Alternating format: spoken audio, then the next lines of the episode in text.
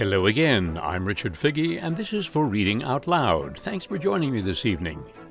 Well, recently here in Wooster, Ohio, there was a contest sponsored by Downtown Wooster for the best historical fiction short story set here in Wooster. The best entries have now been published in a volume entitled Wooster Tales 2021.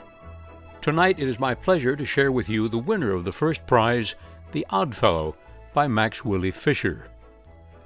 Born into an immigrant family, Max was raised in a village named after an exotic northern African seaport, Mogador, Ohio.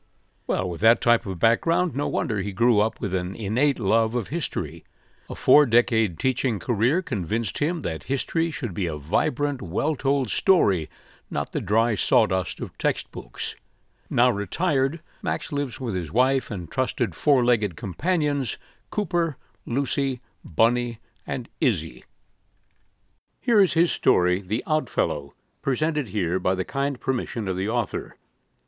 It has been said that while he has been at pains to get the historical information straight, he never does it at the expense of story and characters. See if you don't agree. It's December 1918, and life in Wooster, Ohio is a complex milieu of relief at the end of World War I the ongoing Spanish influenza pandemic, and trying economic times as inflation has soared to an average of 18%. The various stressors combine to give a fictitious printer, a member of the philanthropic Oddfellows Lodge, a series of life altering experiences. The Oddfellow by Max Willie Fisher. Next. The bank teller's command came across as a clash of climatic cymbals in Eric Hanshu's throbbing head. Smudges of lampblack and oil still stained his fingernails, while the stench of turpentine clung to the passbook he handed through the steel cage's counter. I'd like to withdraw three dollars and fifty cents, please. Hanshu needed to pinch a few dollars to get him through the forthcoming week. The gray haired teller gave the printer a wary glare before mindlessly stamping the savings account book and sliding it back to its owner. In the shadow of his black visor, he counted out three crisp one dollar bills and pushed them out along with two quarters. Eric! Bank official Harold Higgins called out in friendly recognition from a short hallway beyond the last teller cage. Hanshu pocketed his billfold and the loose change as he walked with an awkward gait toward his acquaintance. Higgins grinned and grabbed Hanshu by one arm. The two men shook hands, while Higgins, mouth slightly agape, cocked his head and stared into Hanshu's eyes. Hanshu smiled. the eye doctor calls it heterochromia. His words came out with a slight but recognizable German accent. What? Higgins led Hanshu into an office down the hall. I have two differently colored eyes, one brown and one blue. Oh, it has a name, does it? I'm sorry for gawking, Eric. Higgins allowed his visitor to enter his office first. I was going to ask you about your eyes at the last Oddfellows meeting. That's quite all right, Harold. Hanshu chuckled as he ran his hand over the walnut chair rail which separated the white plaster walls from the deeply grained wainscoting. When I was a small boy, my grandmother told me that she knew I would communicate with ghosts some day because of my different eye coloring. And have you? After closing the door, Higgins moved a small leather armchair from one corner of the room to the front of his desk. I mean, have you ever encountered ghosts? No, Hanshu grinned. At least, not yet. He hung his overcoat on a brass hook of an oak garment tree behind him. The fortyish Higgins walked behind his desk and stood over a short pile of papers resting before him. Please, have a seat. The printer's forehead smoldered with an embryonic fever. He lit a cigarette, hoping it might soothe his aching head. He looked upon the middle aged banker as if he were an undertaker. Dressed in a black suit with coat tails, white shirt, and black bow tie, Higgins always seemed to have a ready made smile, as if his mouth were permanently wired for optimism. Incandescent light reflected off pinpoints of sweat sprouting out of his receding hairline. Hanshu knew Higgins was prepared to dig his financial grave. After seating himself, the banker's grin collapsed as he took his pipe from his ashtray and held it in his hand. There's no way to dance around this, Eric. He looked Hanshu in the eyes. You're going to receive a demand letter early next week. You've missed three payments two on your business mortgage and one on your home, totaling $200. Any further missed payments, coupled with the absence of restitution of the $200, can and will lead to foreclosure. Like a judge gaveling his ruling, Higgins pounded his pipe, emptying its burnt residue into a square glass ashtray. Hanshu removed a cigarette from a silver case his father had gifted him as a farewell present and lit it. I figured this was your mission, Harold. He dropped the spent match into another glass ashtray on the edge of Higgins's desk. Higgins focused on the bowl of his pipe as he stuffed fresh tobacco into it. I've already stuck my neck out for you, Eric. That's why you didn't get the demand letter after the first missed payment. I told folks here that you're good for it. He looked up. Unlike the altruism of the Order of Oddfellows, that's about as charitable as the Wayne County National Bank is going to get. With an unlit pipe in his mouth, Higgins's fingers began an incessant drumming on the gathered documents. Somehow you need to come up with the funds for the missing payments fairly soon. I know the war has impacted your shop, probably more than any other small business in the city, what with you drafted and your injury. The banker spoke through teeth clenched onto the pipe stem. By the way, how's the leg doing? Without waiting for a reply, Higgins drew air into the stem of his pipe as he touched a match's torch to the bowl. Pipe and cigarette smoke mingled in an exotic dance above the desk which separated the two men. Oh, you mean my foot? Hanshu inhaled more nicotine, praying for relief. It acts up with the change in weather. Ah, I lost two toes, but gained a barometer. That's right. Higgins lightly smacked the top of his black desk with his free hand. Funny how you go to serve your country, and before you get out of Camp Sherman, some drunk conscript shoots your foot off, thinking you're the Kaiser. Higgins leafed through a series of documents with nimble dexterity, flipping each page from the bottom right corner with his thumb in honed precision. What's the status of your material outlay? The varnish base, the pigments, the solvents. Hanshu withdrew the half spent cigarette from his mouth. They've all risen with the premium placed upon our resources during this time. Have you? That's not even mentioning the cost of the steel typesets and replacement parts for my presses. I'm paying 25% more for my steel. Hanshu's cigarette bobbed up and down between two fingers as if he were conducting a symphony. Perhaps now that the Kaiser has been defeated, my prices will stabilize. Yes, hopefully so. Higgins looked up and sat back in his leather chair, puffing away on the stem of his pipe. Perhaps you could reduce labor costs to fatten your bottom line. Hanshu looked up at the suspended frosted globe diffusing light throughout the room and exhaled a long stream of smoke. He lowered his gaze toward Higgins. I was drowning, and three men pulled me into the boat. Higgins's eyebrows arched. I'm not sure I follow you. Hanshu stroked his blond mustache with his thumb and forefinger as he stared past the banker's shoulder and lost himself in the darkened brick wall outside the loan office window. I employ three men. Three men who kept my business alive while I went into the army and then recovered from my wound.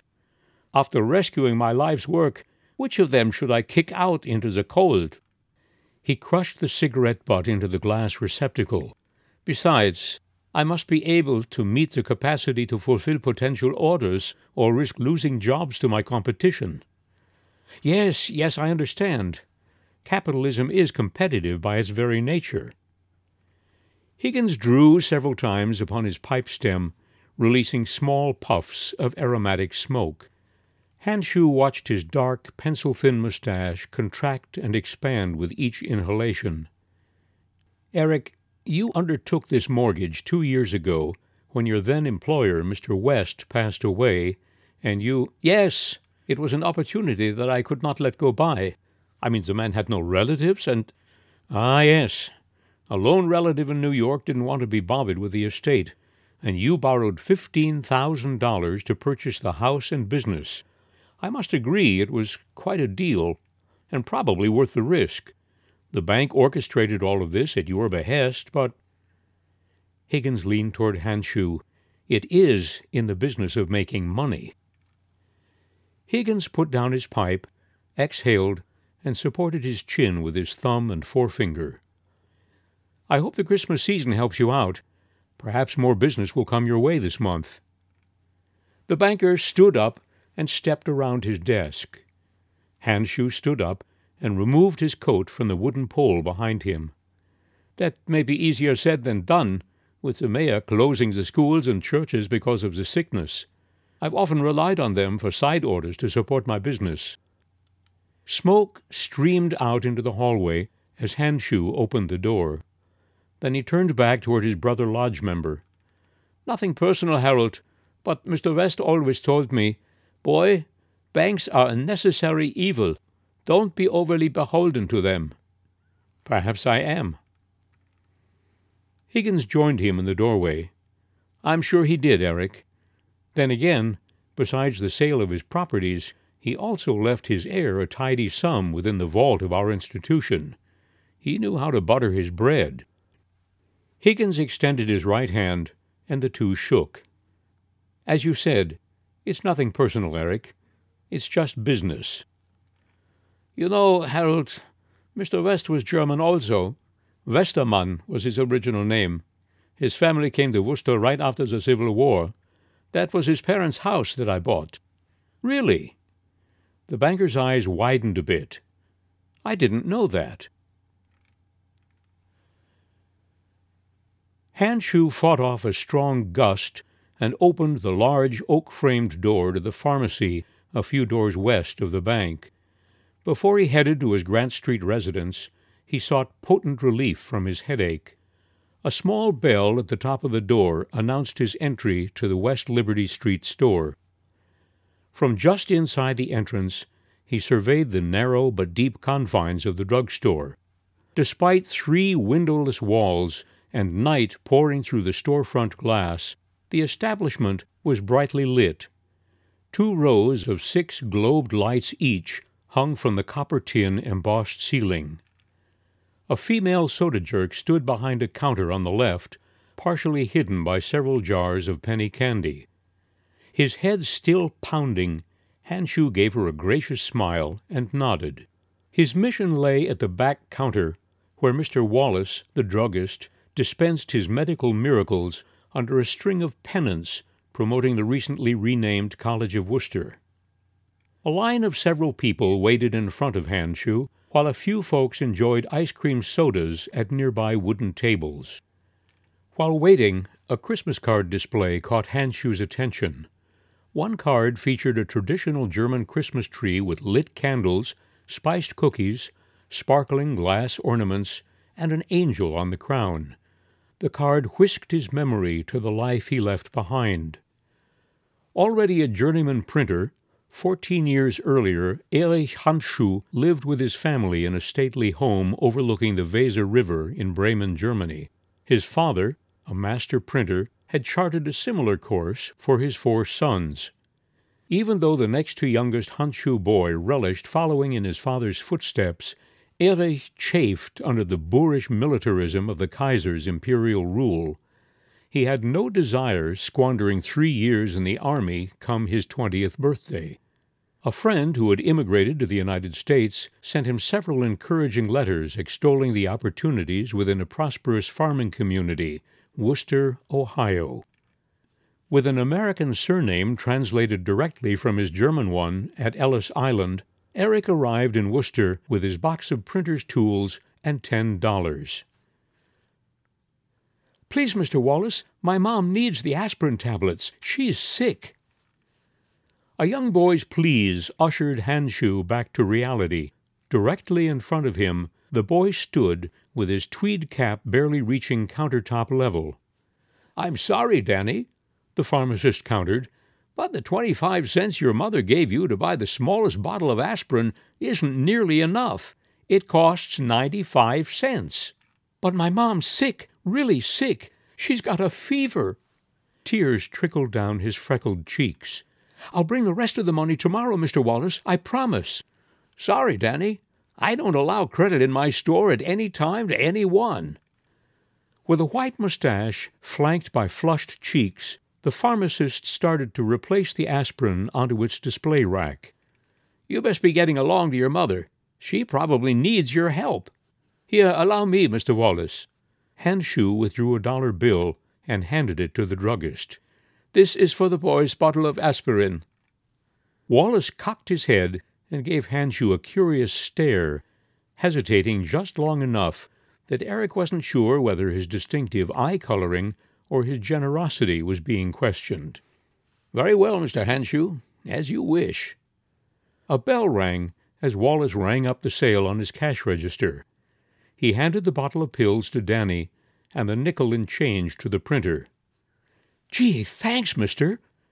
Danny ran the sleeve of his coat across his runny nose. Tell your mother that I hope she gets well very soon.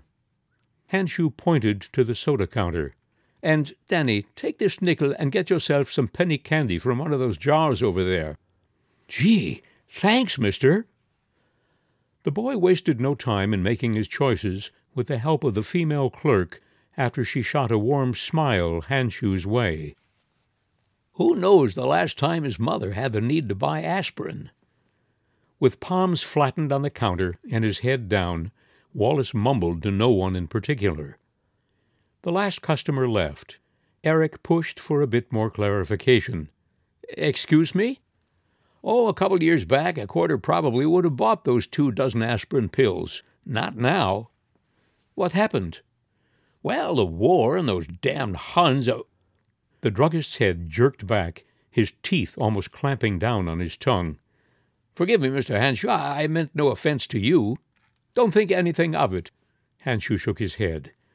Well, as I was saying, the war has driven up prices, as I'm sure you're aware of, and up to recently, the Germans had the only manufacturing facility for the stuff. Well, I need a bottle. Hanshu dug another dollar out of his wallet. My head is about to explode. A narrow beam of sunlight streaked through where the bay window drapes refused to meet. Eric Hanshu lay sprawled on his living room couch, covered in two wool blankets.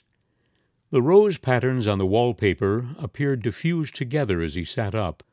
With alternating chills and fever, he decided on the living room space, since the upstairs bedroom suffered from a lack of efficient heat flow from the coal furnace beneath him. Hanshu's arm flailed as he unsuccessfully reached for the candlestick phone perched on the end table next to the couch. The failed attempt convinced him a cup of coffee, no, tea with lemon, would be his first order of business before calling his doctor. Opening the sliding pocket doors, he cursed as he stubbed his toe, stumbling into the dining room. His clumsiness stirred the mouse beneath him, Shortly after moving in two years earlier, he noticed a perpetual squeak in the oak flooring in that doorway. A raised joint accounted for the noise. Immersed in his business, Hanshu never took the time to remedy the minor fault. Instead, nicknaming it Mouse represented his feeble attempt at rationalizing its existence. Not confident in his aching legs and occasional vertigo, Hanshu drank his tea at the kitchen table before shuffling back to the living room. After calling his doctor, he found little rest on the couch. One thing plagued him. Work orders for receipt booklets for Kaufmann's wallpaper and music shop on South Market and a thousand count letterhead for a local attorney needed to be readied by today.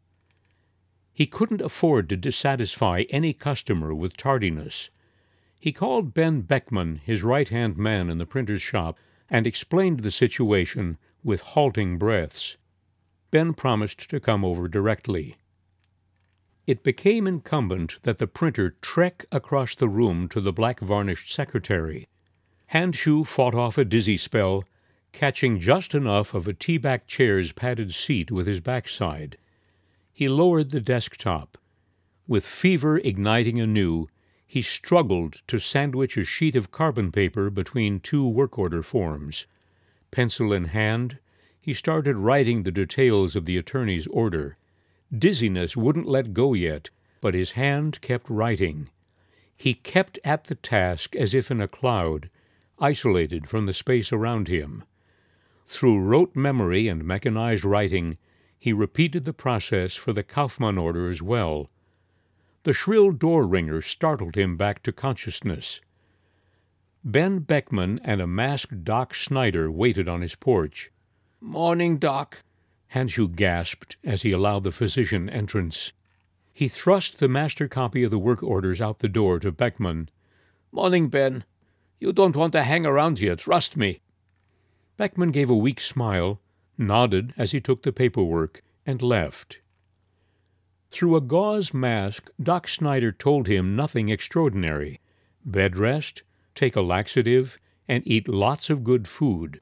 He should take an aspirin pill three times a day, but no more, lest he succumb to aspirin poisoning. A nurse would be sent to check on him during the upcoming days.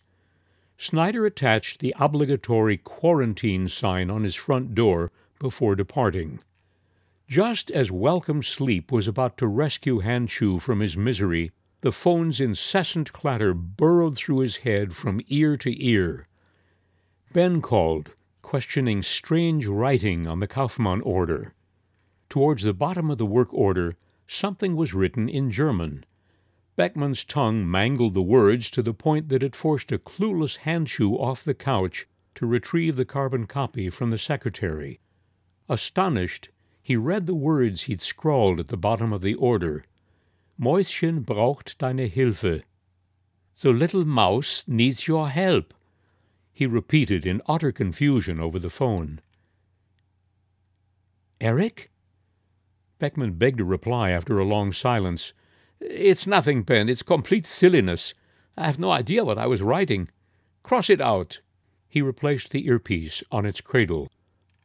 Before he reclined on the couch, he turned and looked at the floor near the dining room. He vowed to fix it as soon as he got well. Two days later, the door ringer awakened him around noon. Handschuh's chills had subsided. However, his body ached from neck to foot as if someone had attacked him with a sledgehammer. It's open, he rasped. Fighting for sleep, the perfect elixir for his ills, he cared little who entered. The smell of lilac navigated its way through his congestion, arousing his senses in a gentler yet more potent manner than the ringer ever could have hoped to do. Good afternoon, Mr. Handschuh. I'm Nurse Collins. A velvety voice seemingly delivered each word on a down pillow. It prompted one eyelid to spring open. A soft touch on his shoulder, followed by a tender hand on his forehead, succeeded in opening the other eye. May I take your temperature, please? Silky brown hair stuck out beneath her arched nurse's cap. Her chocolate brown eyes sat above a gauze mask that hid the lower features of her face. As she brought the thermometer down towards his mouth, she stopped and twisted her head a mite. She blinked a time or two before inserting the instrument in his mouth. I don't think I've ever encountered someone with two different colored irises. Her smooth, supple hand reminded him of an angel's wing. She can't be older than thirty at the most. Handschuh was still looking for the one. In his fourteen years in Wooster, he'd been invited to various chaperoned functions where either a customer, friend, or church member tried to pawn off a daughter, cousin, or spinster acquaintance. How have you been since Dr. Snyder saw you on Saturday? She held the thermometer up to read it. I feel a bit better. The chills are gone, as is the nausea. Even so, His spirit slumped as the sight of a wedding band ended his fantasy. But not the fever. 101. She shook the thermometer and returned it to a medical bag. Have you been eating? Probably not enough. I was going to heat some soup that I have in the kitchen cupboard. You really need to eat, Mr. Hanshew. Allow me to heat the soup. Kitchen? He pointed toward the dining room entrance. Is there a special kind you like? The mouse squeaked as she walked toward the kitchen. Uh, chicken noodle would be fine. He sat up, and something rustled between him and the back of the sofa. The sofa cushion pinned the carbon of the Kaufmann work order. He looked at it again and wondered why in God's name had he written that trivial comment on it. Nurse Collins called him to the kitchen. He purposely paused and stepped on the faulty boards. Exerting pressure with the ball of his right foot, he forced the mouse to squeal twice before walking into the kitchen. I found everything quite easily. The nurse stood in full profile next to a steaming bowl of the soup on the table, along with a spoon and a box of crackers. Hanshew speculated his illness was worth crossing paths with this woman even if the encounter lasted no longer than the flowery scent that followed in her wake. Although her blouse suffocated under her nurse's sleeveless smock, she struck a fetching figure. Nurse, would you mind sitting with me for a few moments? Married though she be, her mannerism seemed as pleasing to Hanshew as the beauty with which the unmasked part of her face teased him.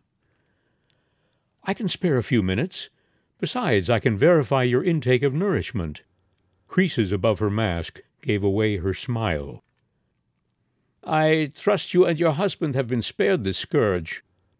Nurse Collins looked toward the kitchen window, a tear seeping out of the corner of one eye. I've just gotten over it. You're my first patient in almost two weeks. My husband died in France this past spring. Hanshew gagged as the soup went down his throat as molten molasses.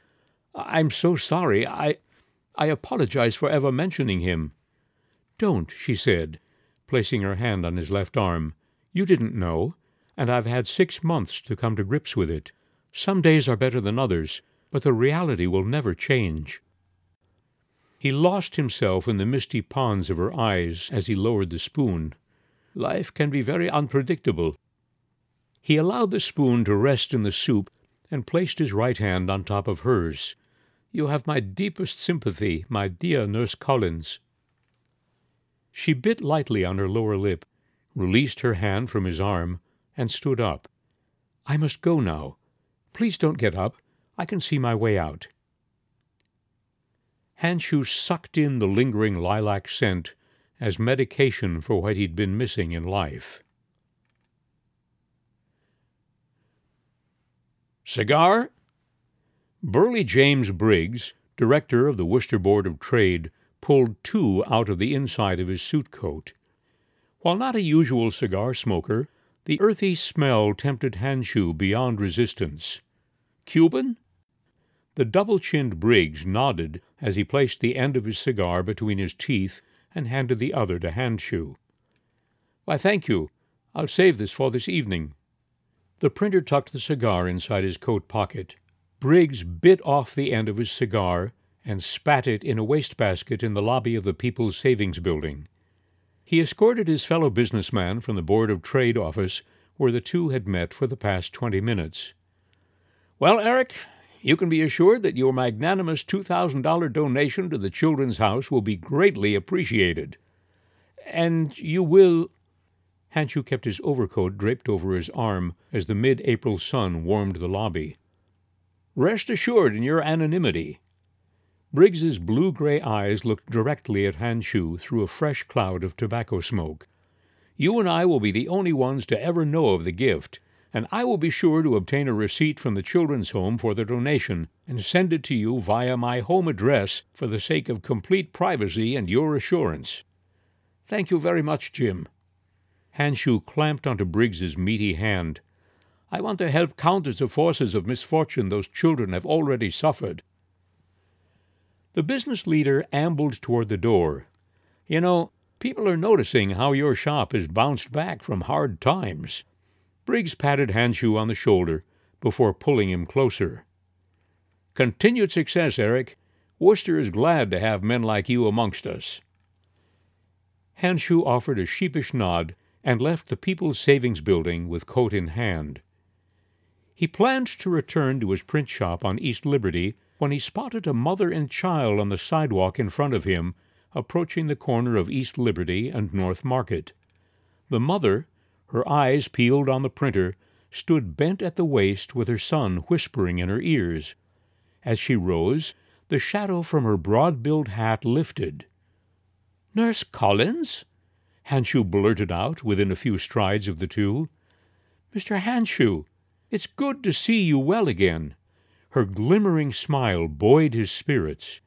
He lost himself in her liquid brown eyes, which beckoned him for a reply. Heart overruled mind. Please call me Eric. A well proportioned nose rested atop a mouth with supple lips the pinkish color of crabapple blossoms. Ah, so this is your son. If I remember correctly, it's Danny, right? The young boy beamed and nodded. You have quite a memory, as does Daniel. He just told me that you were the one that bought the aspirin for me last December when I struggled with the influenza. She brushed a loose strand of her brown hair away from her eyes, which remained fixed upon him. He seemed in a desperate situation. It was my pleasure to help, Nurse Collins. Lenora. A slight smile exposed a pair of symmetrical dimples. We were just on our way to Boyd's for an ice cream soda. The tip of her tongue peeked out of her mouth. Would you care to join us, Eric? Handshoe looked left down East Liberty toward his shop before smiling at the nurse. I'd be delighted, Lenora. You have been listening to The Odd Fellow by Max Willie Fisher. I'm Richard Figge, and this has been for Reading Out Loud. Please let me know what stories or authors you would like to hear. Drop me a line, if you will, at rfigge, that's R-F as in Frank, I-G-G-E, at wooster.edu. That's it for tonight. I hope you'll join me again next week. In the meantime, be well, be happy, stay safe. All the best.